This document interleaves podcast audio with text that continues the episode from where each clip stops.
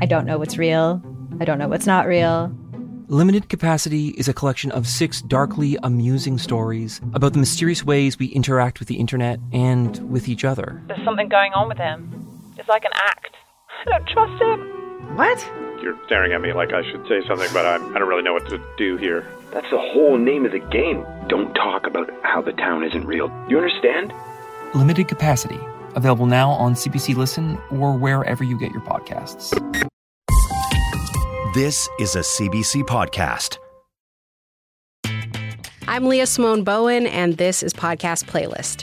Every week, we bring you a selection of some of the best podcasts around, and together, we listen to so many great shows this year. So, today, we're going to look at some of the best podcasts of 2023. At least we think so, anyway. And by we, I mean the rest of the podcast playlist crew, who are all sitting here looking at me in person, which is very exciting. Um, so, they're going to bring their favorite picks of the year. Please say hello, everyone. Hi. This is so cool as everybody's here. okay, so it's been a while since we've done this. So why don't we go around, introduce ourselves, um, and please give us a fun fact so all of our voices will be more easily identifiable to all the listeners. Like I'm Leah and I can balance a spoon on my nose. Now you, Cesil. Hi, my name's Cesil Fernandes. I'm executive producer here at CBC Podcasts. And a fun fact about me is that I love to cook, but I don't like to eat breakfast. Oh. So two meals a day for me. Oh. Okay, okay. Do you like to cook breakfast? No, I'm not very good at it. I don't have enough practice at Okay, it. So I'm not, not- anti-breakfast. Not, very good, yeah. Okay, that's fine. That's fine. Kelsey, yes. Howdy, I am Kelsey. I'm an associate producer on Podcast Playlist, and a fun fact about me is I can burp the alphabet. Oh wow. Since we're in an enclosed space today, I'm gonna I'll wait till to Yeah, experiment and hear that. your ears But I'm very fascinated sound. about that. That's very interesting. Kate, how about you? My name's Kate. I'm a senior producer at CBC Podcasts. And a fun fact about me, actually, that Lee and I were chatting about today is that I used to be an assistant to an insurance fraud investigator before I got back into broadcasting. So, very spy like job. Or perhaps a very podcast like job? It, it- honestly, all your stories sounded like it, they could be a podcast. Yes. Uh, Julian, what about you? Any investigative insurance fraud stories? Uh, no, uh, but let me back up. Hi, I'm Julian Uzielli. I'm a producer here at Podcast Playlist. Um, I don't have any insurance fraud investigation stories, but my neighbors recently, who live uh, in the house behind me, were charged with uh, accessory to murder. So, like, that could be a podcast. Oh wow. Yeah, it's they're they're not good neighbors. Okay, I think we're gonna branch off podcast playlists into like a special series where we just talk about what's happening in our lives. Those were actually things that I didn't know about any of you. So, okay, are you guys ready to present the number one picks to the world that you picked? Yes, yes. Okay, here we go.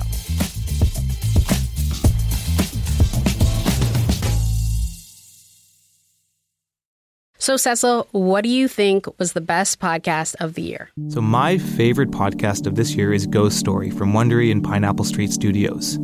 Host Tristan Redman is a seasoned journalist who doesn't believe in ghosts, but weird things happened in the bedroom he lived in as a teenager. Years later, when he discovers that other people who have lived in the same house have been visited by the ghost of a faceless woman, he's curious because it just so happens that Tristan's childhood home is right next door to the house where his wife's great grandmother, Naomi Dancy, was murdered in 1937, killed by, get this, Leah, uh, two gunshots to the face. Get it? Faceless Hence, woman. faceless. That's okay, I right. gotcha. So, could there be a connection between this ghost and the murder? Tristan decides to investigate and soon finds himself going where no son in law should go. Deep into his wife's family history, asking questions no one wants answered. What is it that grabbed you? Because you listen to so many podcasts. So I'm even fascinated that you electively listen to anything else. But what what kept you going in this one? You know, I think like a lot of the stories that I get to listen to, a lot of the podcasts I guess get to listen to, the good ones have a lot of twists in them, a lot of Mm. turns, and this one is has no shortage of them. The series starts in one place, starts with one theory that Naomi was murdered by her brother, and it's what the family has long believed. But Tristan's investigation quickly moves to another theory that the family patriarch, Dr. John Dancy, who they affectionately call Father, could be the potential murderer. Hmm. Okay, and so and I'm just curious, do you believe in ghosts? Like do you are you superstitious at all? Nope. Nope, not at all. and it's pretty clear that the host Tristan isn't either. And that, for me, is what really works about this series. Ghost Story isn't hokey, it's not campy. As a matter of fact, at one point in the series, I had to remind myself that this was called Ghost Story because Mm. it really feels like a proper investigation. Tristan is an Al Jazeera journalist, and his storytelling reflects that. Hmm. Well, let's listen to some of it now, and I'm going to set up this clip. So, Tristan and his brother in law, Hugh, are reading through the statement Father gave to the police. They've learned that Naomi's new life insurance policy may have motivated her brother to kill her, but things aren't adding up. Like, why would a brother murder his sister over a life insurance policy that only her husband would benefit from? So, retired Scotland Yard detective Jackie Malton joins them to reanalyze the witness account. And just a warning this clip contains graphic descriptions of violence and self harm. About 15 years ago, Morris took my wife to an insurance company, had her examined, and insured. So, this is Feyther's take on the insurance situation. He says that years ago, Morris brokered an insurance policy on Naomi's life. Morris is a kind of amateur agent, so he got a small commission for doing this, like a finder's fee, every year. And even though Feyther never asked Morris to broker a policy, that's been their life insurance coverage for years on Naomi. The final payment is due this week. Morris knew this as he was drawing commission on the policy. But now that policy is expiring, which is why Feyther took out a new policy on Naomi's life. Except this time he doesn't use Morris as the broker. So Morris is about to lose his yearly commission. And because Morris wasn't bringing a lot of money in, that small commission may have been a big part of his income. Feyther knows this. He knows it's going to upset Morris, so he's been trying to hide it from him. But on the night of the murder, Morris happens upon the paperwork. I came in silently and I saw him sheepishly shutting his door. Soon after, Naomi gets home and Morris confronts her. After my wife came home from business, he waited till I was out of the room and said to her, I hear you are being reinsured. I heard this through the door and went back. I made signs to her to say no. She said, Has Jack been telling you? Meaning me. I chimed in and said, Ah, but nothing has been settled, Morris. He looked at me and then at her and said, Well, if that's the case, you need not expect to live to draw the money. I said, Don't be ridiculous, Morris. No one lives to draw their own insurance money. He said, Anyhow, you can go your own way if you left me out of it, but I think you are mean. My wife said, You know, Morris, if you had it, you'd only drink it. But where's the evidence to support that? Where is the evidence to support that? Now, the only way that we know that this is true according to Dr. Dancy is that Dr. Dancy conveniently sees Tribe leaving his office where he had left the insurance policies. Hey ho! He knew because he'd been snooping around my house.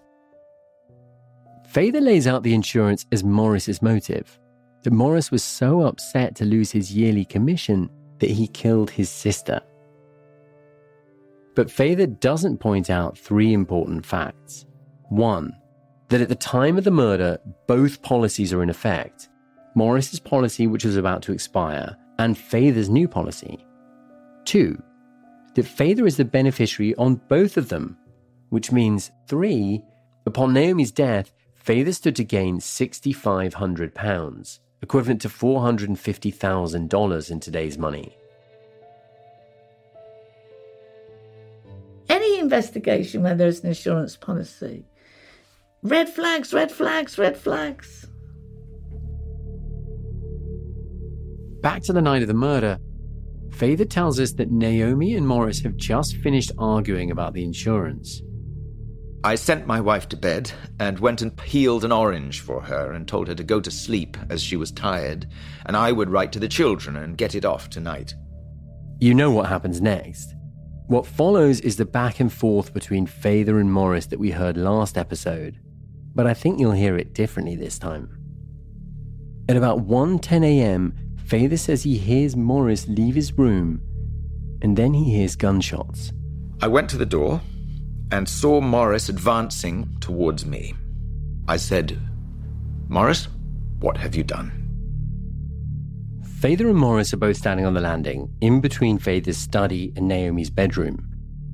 Feyther sees Morris pointing the revolver at his head, so in a split second, Feyther does that stealth maneuver thing to escape being killed.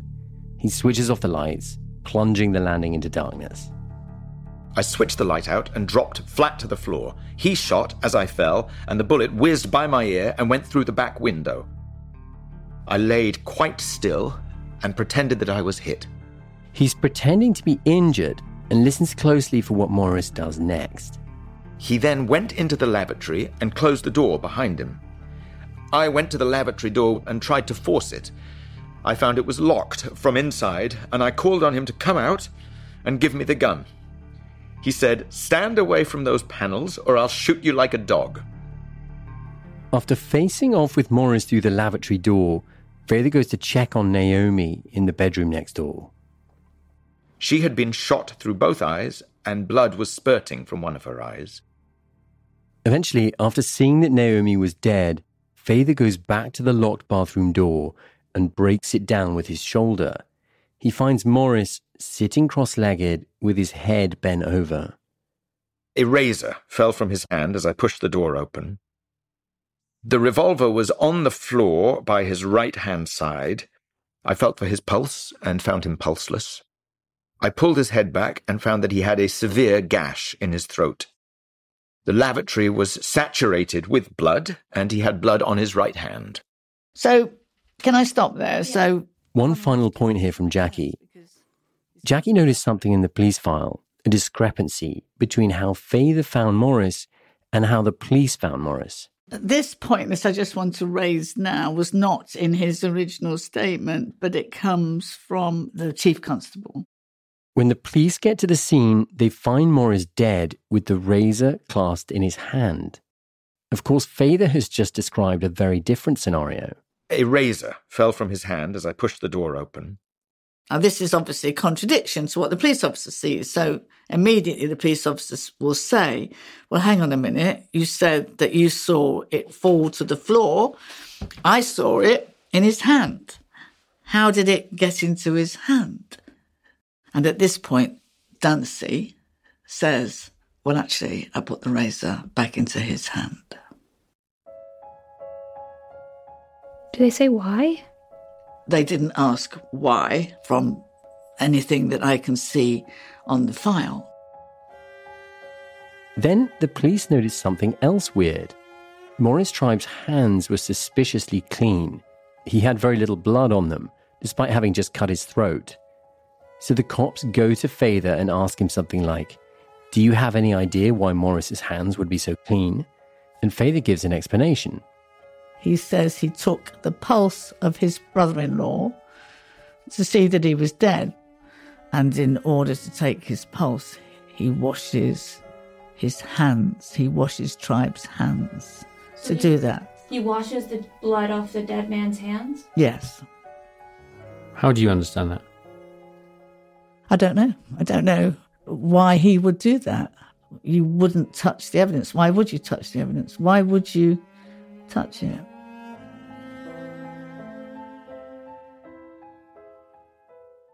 From Wondery, that was a clip from Ghost Story. The show is hosted by Tristan Redman. Their team includes Annie Brown, Chloe Prasinos, Jess Hackle, Zandra Ellen, Emerald O'Brien, Natalie Pett, John Lovell, and Maximo Anderson. The podcast Ghost Story was chosen by our executive producer, Cesil Fernandes. Thank you, Cesil. Thank you.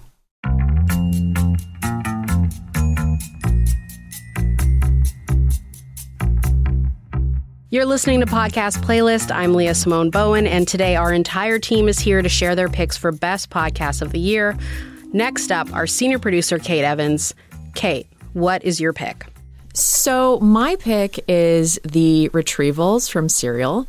And Kelsey and I were chatting earlier about the fact that there is a bit of a theme with our picks, which they are a bit on the dark side. And this story is intense, but it's incredibly engrossing. So, it, it really tells the true story of patients who went to the Yale Fertility Center to pursue pregnancy. They wanted to get pregnant. And these were women who had really struggled with fertility. They really wanted pregnancy to happen. And so they went through this procedure called egg retrieval, but the surgery caused them excruciating pain during and after the surgery. And is it supposed to be painful at all, or was that unusual?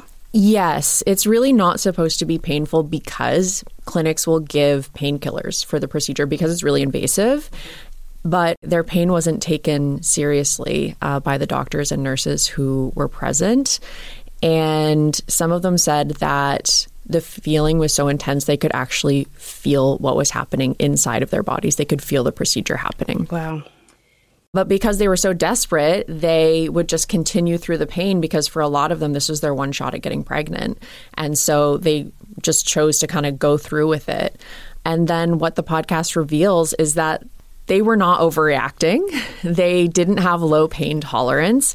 In fact, the nurse at the Yale Clinic was stealing fentanyl and replacing it with a saline solution. So they were actually going through these procedures with zero pain management oh whatsoever. Oh it's brutal. And and so what did you find so compelling about this series?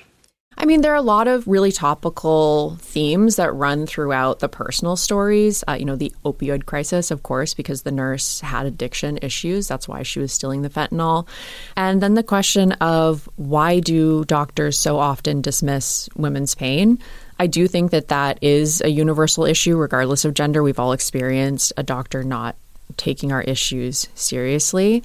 That said, you know, Cesil was saying earlier that for him, a really great podcast is a podcast that has a lot of twists and turns. For me, it's a show that stays with me, and I could not stop thinking about this series.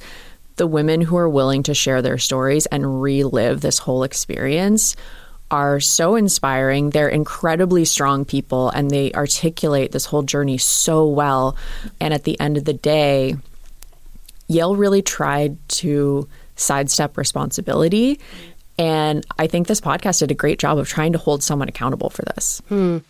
Okay, well, let's listen to a bit of it now. This is the first episode, actually, we're going to hear of the series. These patients have just undergone their first round of egg retrieval procedures. And just a warning this clip contains graphic descriptions of pain and medical procedures, so please take care while listening. When the retrieval is over, the women are wheeled out to the recovery room. And one of the first things that happens is that they try to come up with an explanation for their pain. They put you into the recovery room, and that's where you meet with whoever you were with. And I just remember that's when I had my phone back and I was texting my sister in law because she was my confidant for all of this, having been through that. And, um, and she was just replying, like, oh my God, how could you? What do you mean you felt everything? And I'm like, I, and I was just like, you know, just explaining to her, I'm like, I don't know what's wrong. Like, so, and I even, one of the texts I said, I said, I think I'm immune to fentanyl because, like, I was like, I don't think it works on me. I'm not sensitive to fentanyl is a common theory. And I remember when the procedure was done, you know, my family sort of, you know, we have a family text that's ongoing. And, and I just remember texting them that, you know, it's hard to believe that we have a, a fentanyl epidemic where people are addicted because it did nothing for me. Not all of the women were alert during their procedures. Some were more deeply sedated. They were so out of it during the retrieval that they don't really remember it, or only kind of. The pain hits when they come to.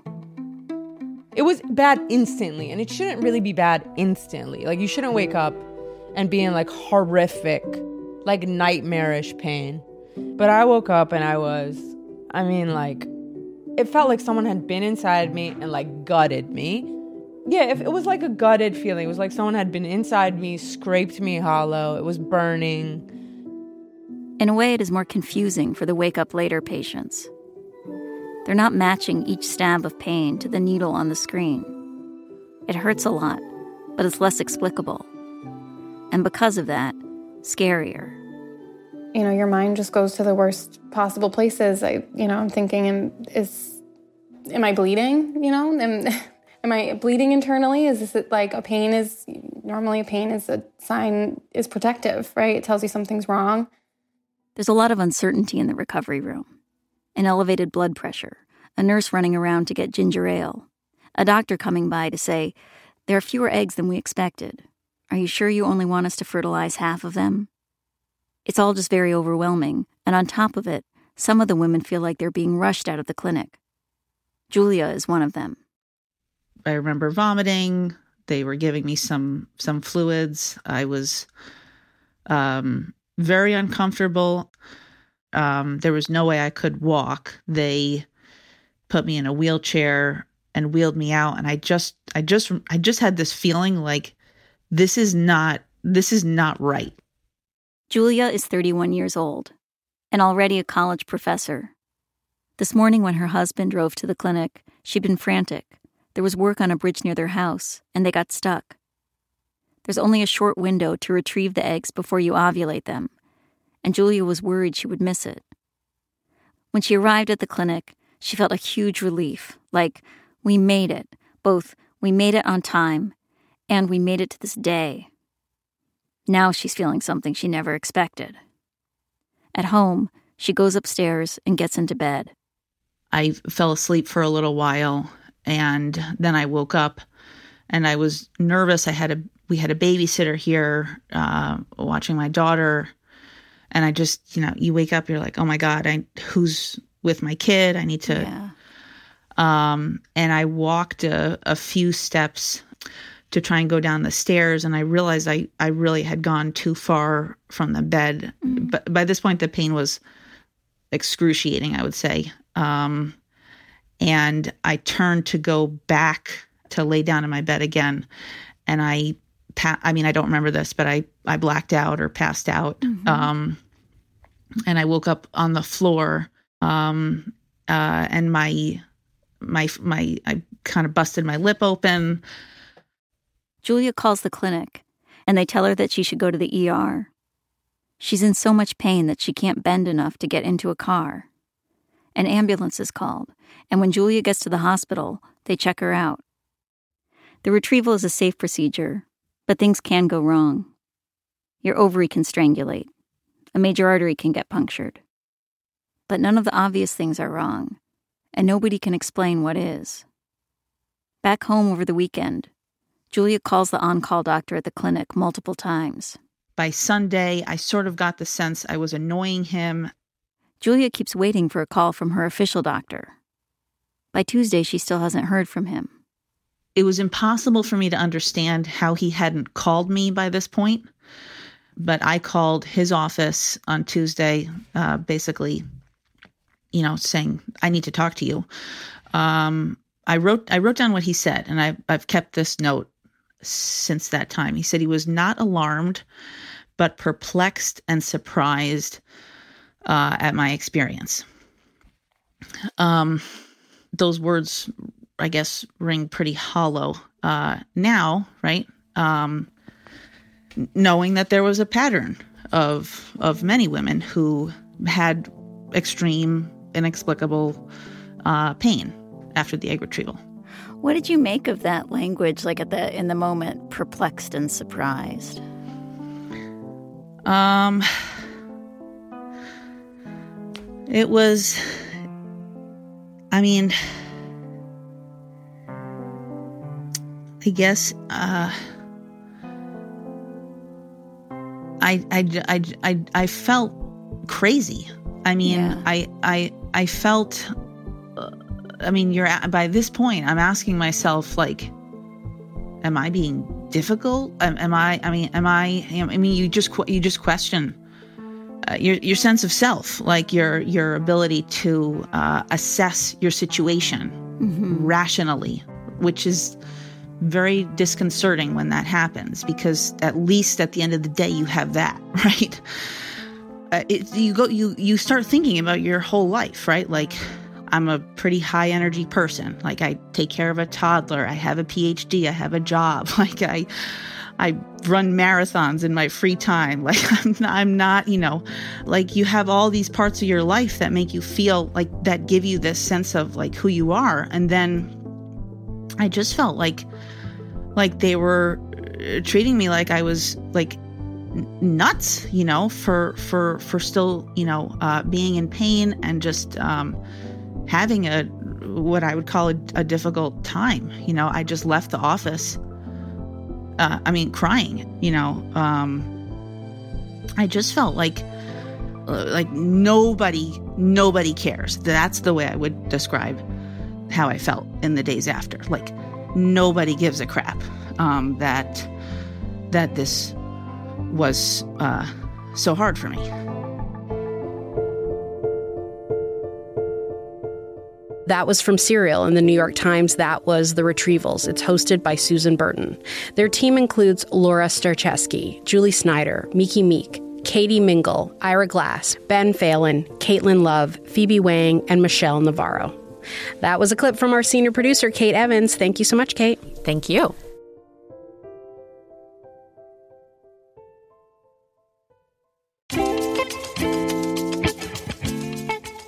This is Podcast Playlist, and today on the show, the entire team is here with me today in studio to share their picks for the best podcast of the year. And now it's time for associate producer Kelsey Cueva. Hello. Oh. Hello. Hi, thank you for that intro. Oh my gosh, of course. So, what do you have for us today? I feel like I've talked about this podcast all year.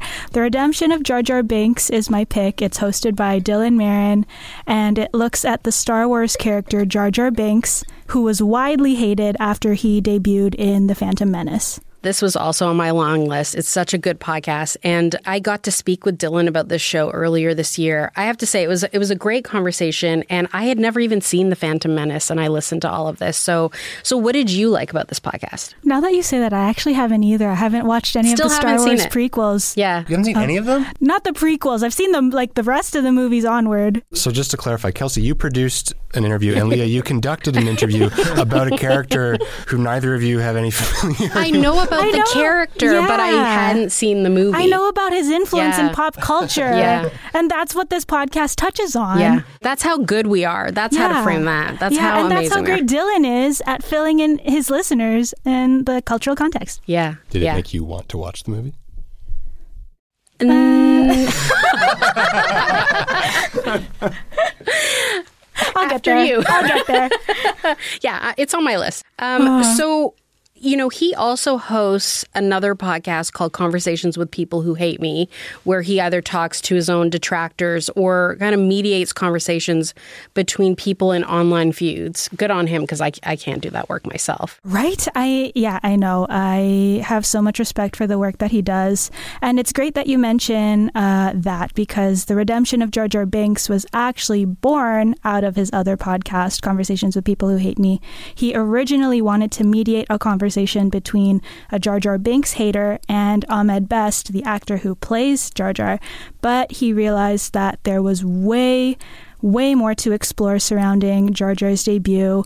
You know, the show looks at themes like racism, representation in media, and internet culture, particularly the dogpiling that you see online and its real effects on people.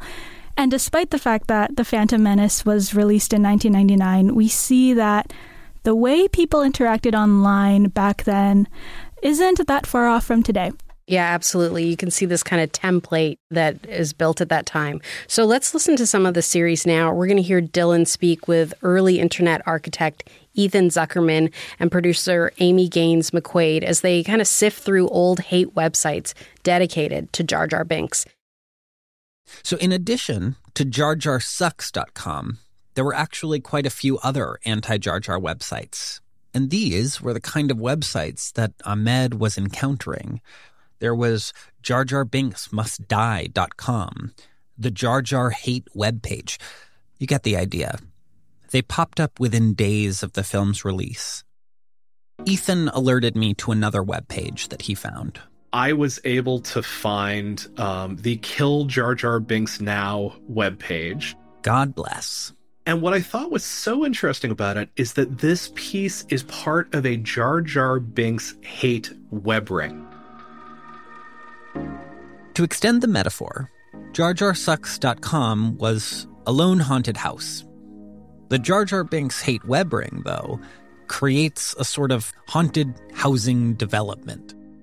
Web rings were a way to navigate from one personal homepage to another. And it was this idea that if you wanted to talk about Star Wars and someone else wanted to talk about Star Wars, you could link your pages together and you could navigate from one to the next of them.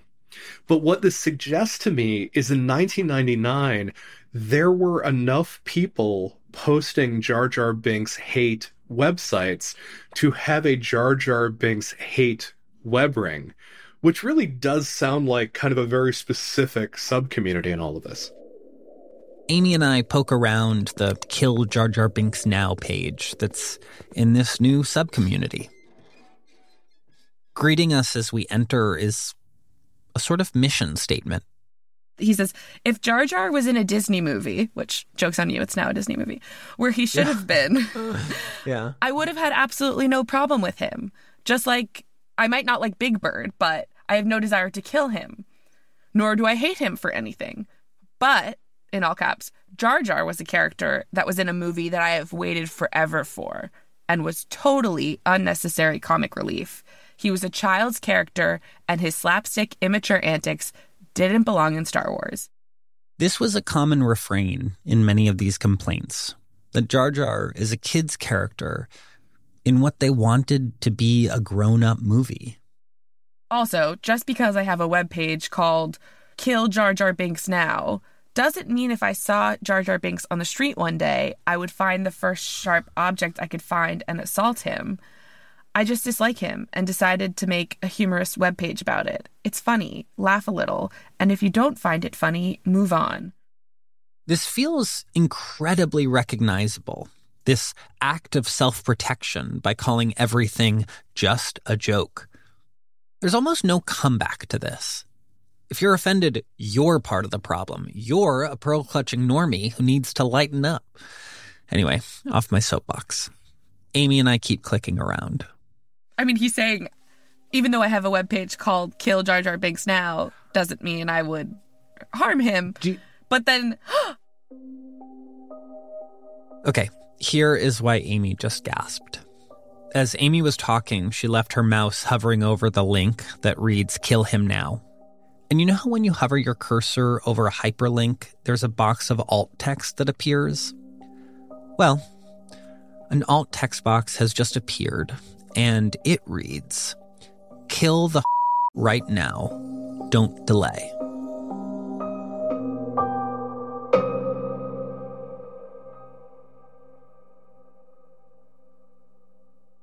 It's worth noting that this was a read that some people had about Jar Jar, that the character was gay.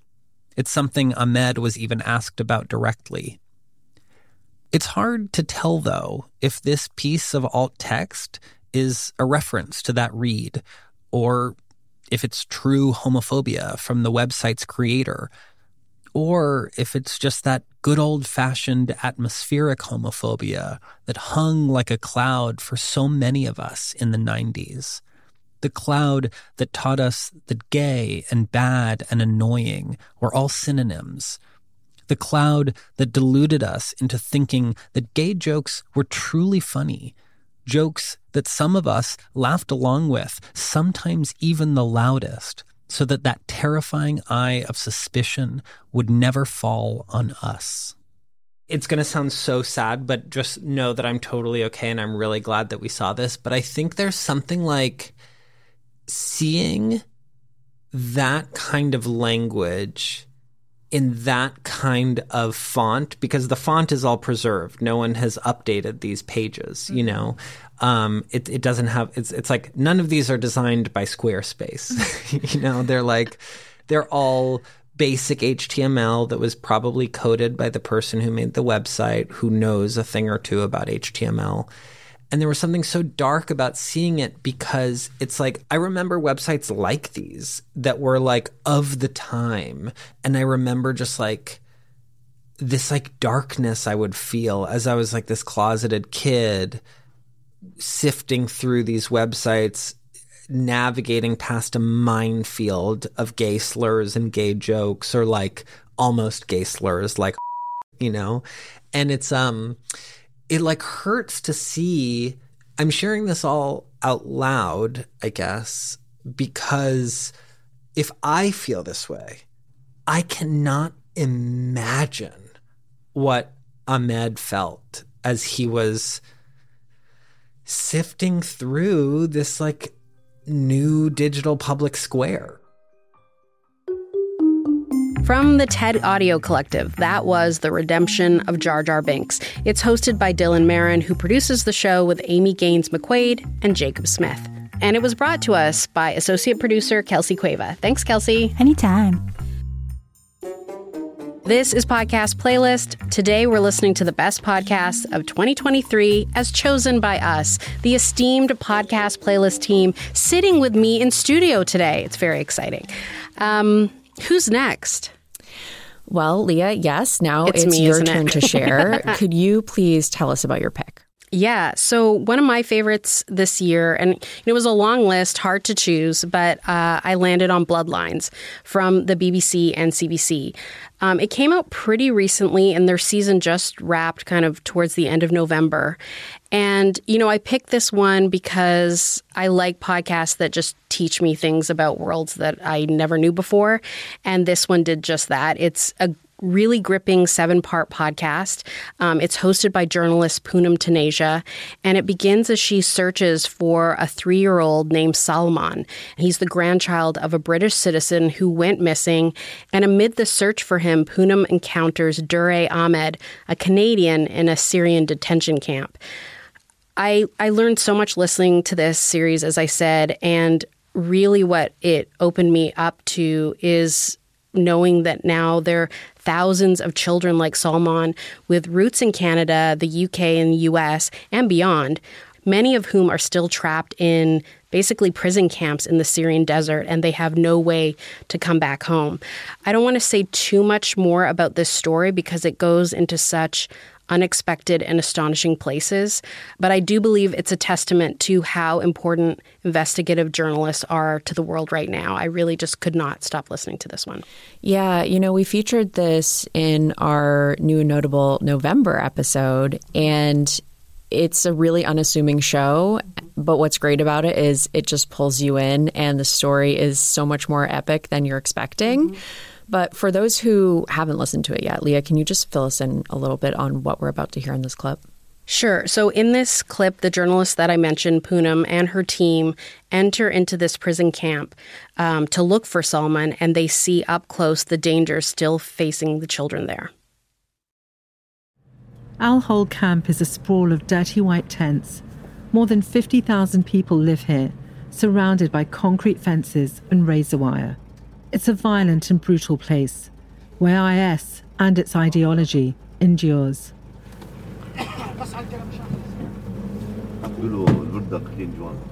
So you say the checkpoint here are more serious also. They took the paper, they have to check with the administration on everybody that are if they are really expecting us or not. High above this whole region are spy planes, drones, balloons, satellites. Russian, American, Turkish. If they care to, some intelligence operative somewhere could probably zoom in and see the colour of the vehicle we're in. Yeah, security is tight here. It looks quiet.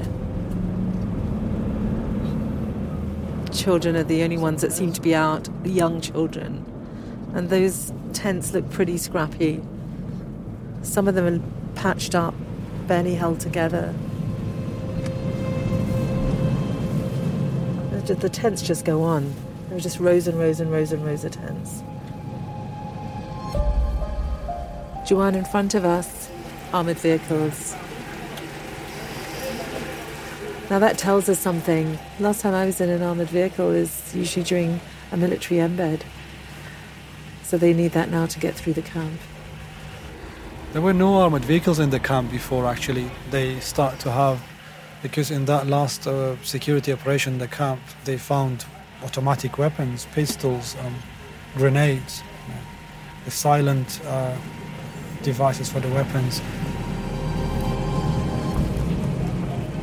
there's this quite heavy silence almost. It's very quiet now where we are, you can feel that tension.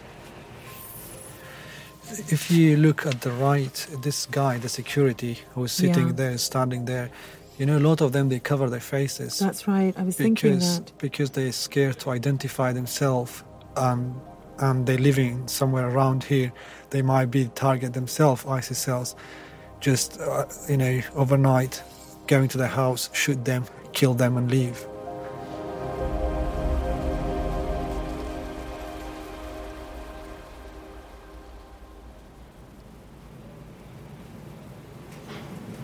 Right, okay, Fahad's here. He looks, ah, this is a Fahad. I've got good news walk. Is he f- f- like a happy face? Ja, dan dan ons het gaan beten ja. Hier in. Ch- Chava chigote? Az men ba sayshi. Yeah, we're going to security now. هم هم نحضروا دن هنا. انا با sayshi. We're going to the security office now. Right, inside okay. the camp. Kan da kan snap bir oldu. No, let's just say hi Okay, to the let's um, stars. let's switch off this now, the recorder. We go inside a small office on the edge of a courtyard. There are about half a dozen intelligence officers, known as the Asaish. They're courteous, but there's a heaviness in the room. They're grieving the loss of their colleagues, the eight people killed in the recent bomb strike. They apologize. They say they can't take us into the camp today. There are no longer enough staff to escort us. I understand. I'm not going to push. But it means we'll have to renegotiate access and try to find Salmaan another day.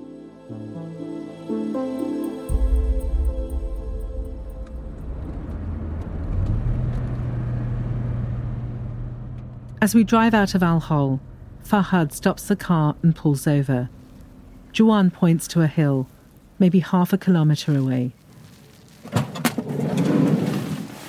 So we've just stopped outside a small cemetery, Juan. Yeah, this is a cemetery where um, I mean originally it belonged to the town Al Hol, but um, there is this kind of side extension of it. It's been for the people who died or been killed in Al Hol camp. Go around there. This is the ones are buried from Al Hol. You see, one, two, three, that one, that one. They're all small. They're children. So this is where the children who die in Al Hol are buried.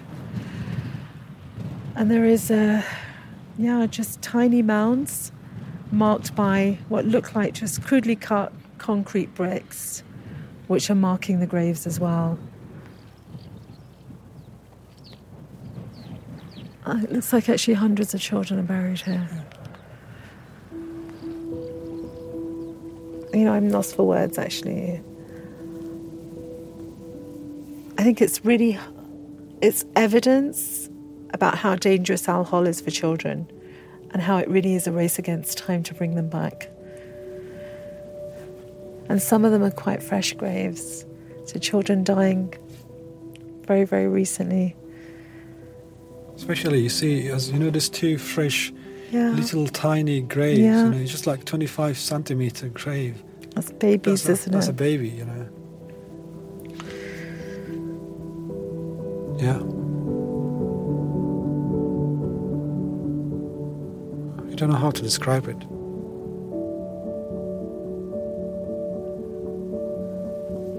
It's just such a dark. There are so many dark places around here. There's the camp. There's the town where IS carried out some of its worst acts of brutality and depravity. And then you have the fact that it's continuing. It's just the death is actually continuing, and it's children.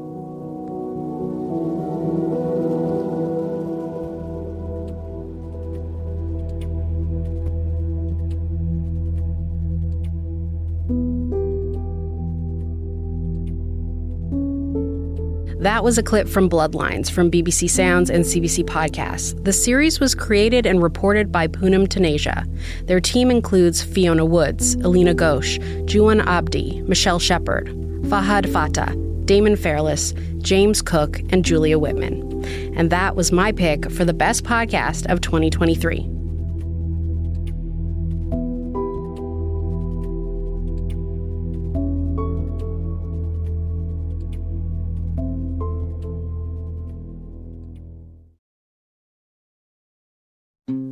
Hello, I'm Jess Milton. For 15 years, I produced The Vinyl Cafe with the late, great Stuart McLean. Every week, more than 2 million people tuned in to hear funny, fictional, feel good stories about Dave and his family. We're excited to welcome you back to the warm and welcoming world of the Vinyl Cafe with our new podcast, Backstage at the Vinyl Cafe. Each week, we'll share two hilarious stories by Stuart, and for the first time ever, I'll tell you what it was like behind the scenes. Subscribe for free wherever you get your podcasts.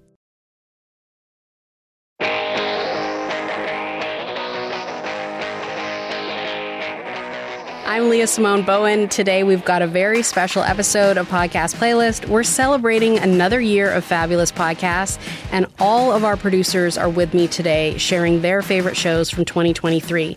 And now I'm turning it over to producer Julian Uzielli. Hey, Julian. Hi, Leah. So, what did you pick for us? I'm bringing a show called If Books Could Kill. Uh, this is hosted by Michael Hobbs and Peter Shamshiri. Both of them actually have other podcasts. Michael Hobbs has uh, Maintenance Phase, that's his health show, and then he used to be on uh, You're Wrong About. And Peter Shamshiri is also uh, appears on the podcast Five to Four, which is about the U.S. Supreme Court. So if books could kill, this is a talk show, like a chat show, Mm-hmm. and in every episode they'll re- review books that they describe as like airport bestsellers. So you know things like uh, often these are self help books, so books Yeah. like Atomic Habits, Rich Dad Poor Dad, The Secret. So these like big name books that get a lot of media attention. What is it about this show that makes it to the top of your list? This might sound surprising, but it's actually not the books. uh, I've never, I don't think I've ever read any of the books that they've covered. Um, I'm familiar with some of them, but some of them I've never even heard of. And it doesn't matter. That's what I love about the show is you don't have to know the books or even have heard of them to, to enjoy it. The thing that I love most about it is that the two hosts really have great chemistry. They make each other laugh. Mhm. Um, and often it's it's surprising because uh, you know these are books that get a lot of uncritical media attention and these guys they take the time to actually read and fact check the books and they explain exactly how and why most of these books maybe contain a small kernel of truth that are wrapped in an enormous amount of filler and BS. Okay, so let's have a listen. This is a clip from their episode on Hillbilly Elegy, uh, which is a memoir from U.S. Senator J.D. Vance, and it reflects on Vance's turbulent childhood and how he managed to pull himself out of poverty. Back in 2016, the book managed to woo critics. It was a huge hit from both the left and the right, and it was even made into an Oscar nominated film. But they argue that the book is based on a reactionary premise and that Vance simplifies the root of rural white poverty and blames it on the population's culture. So let's take a listen. All right, I'm going to send you a little excerpt. This is a story from when J.D. Vance was a young man working in a local grocery store. That was my first job too. Well, I bet you didn't work as hard as J.D. Vance, Michael. I also learned how people gamed the welfare system.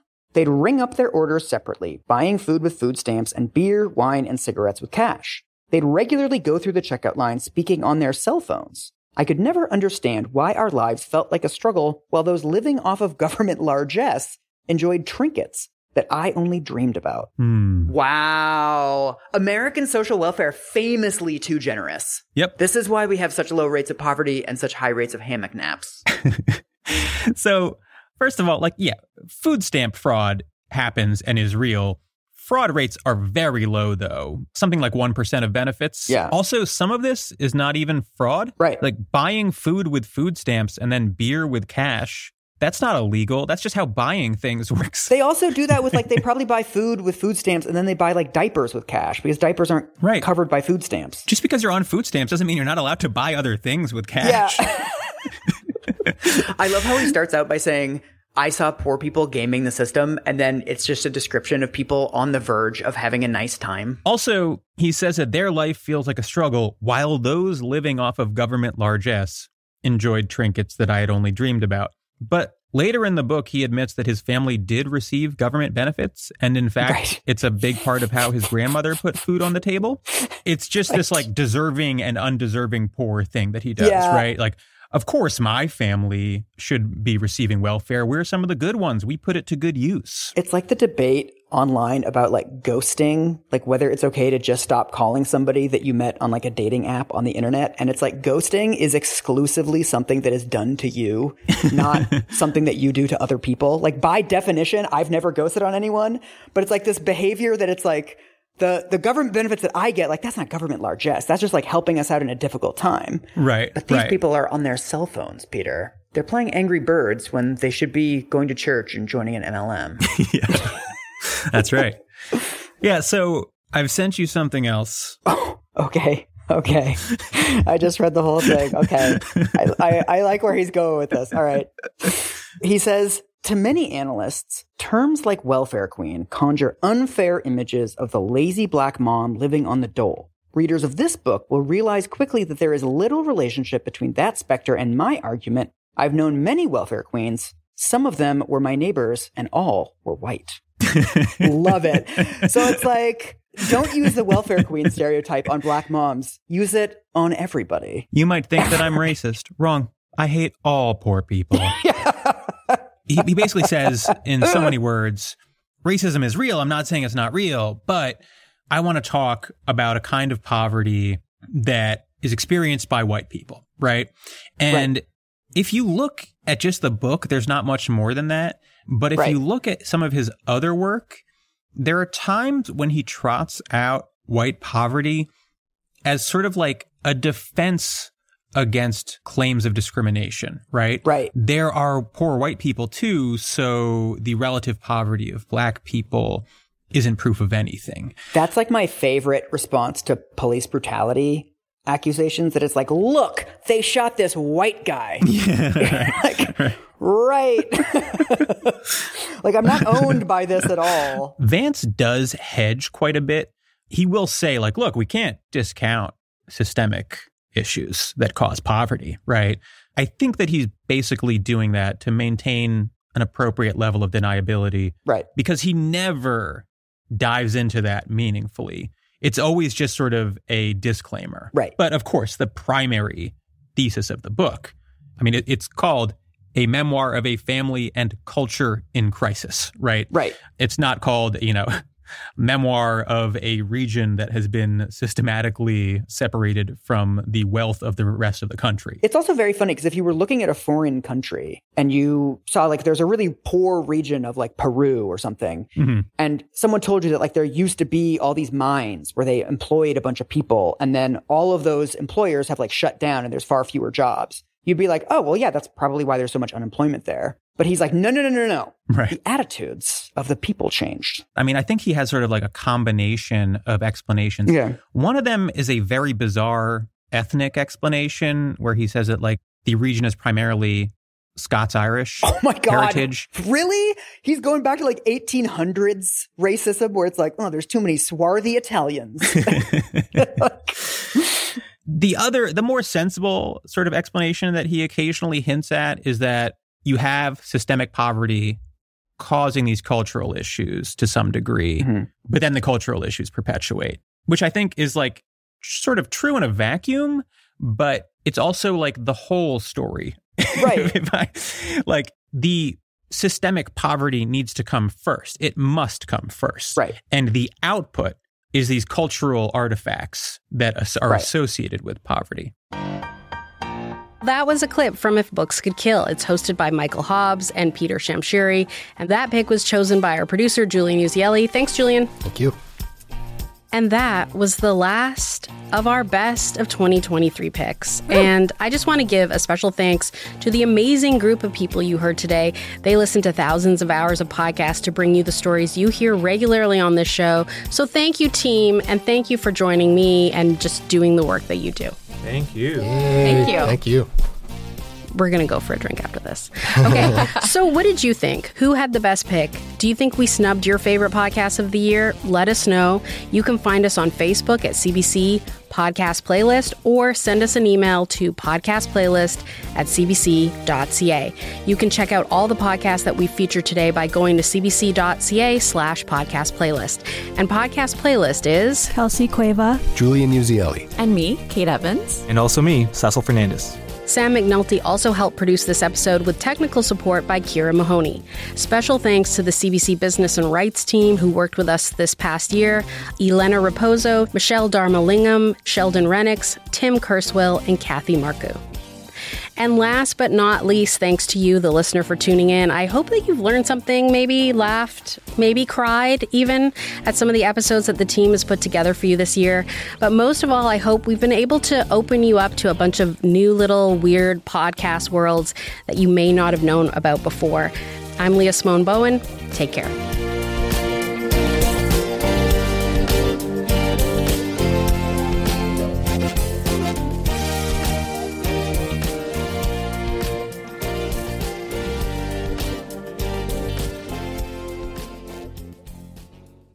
For more CBC podcasts, go to cbc.ca slash podcasts.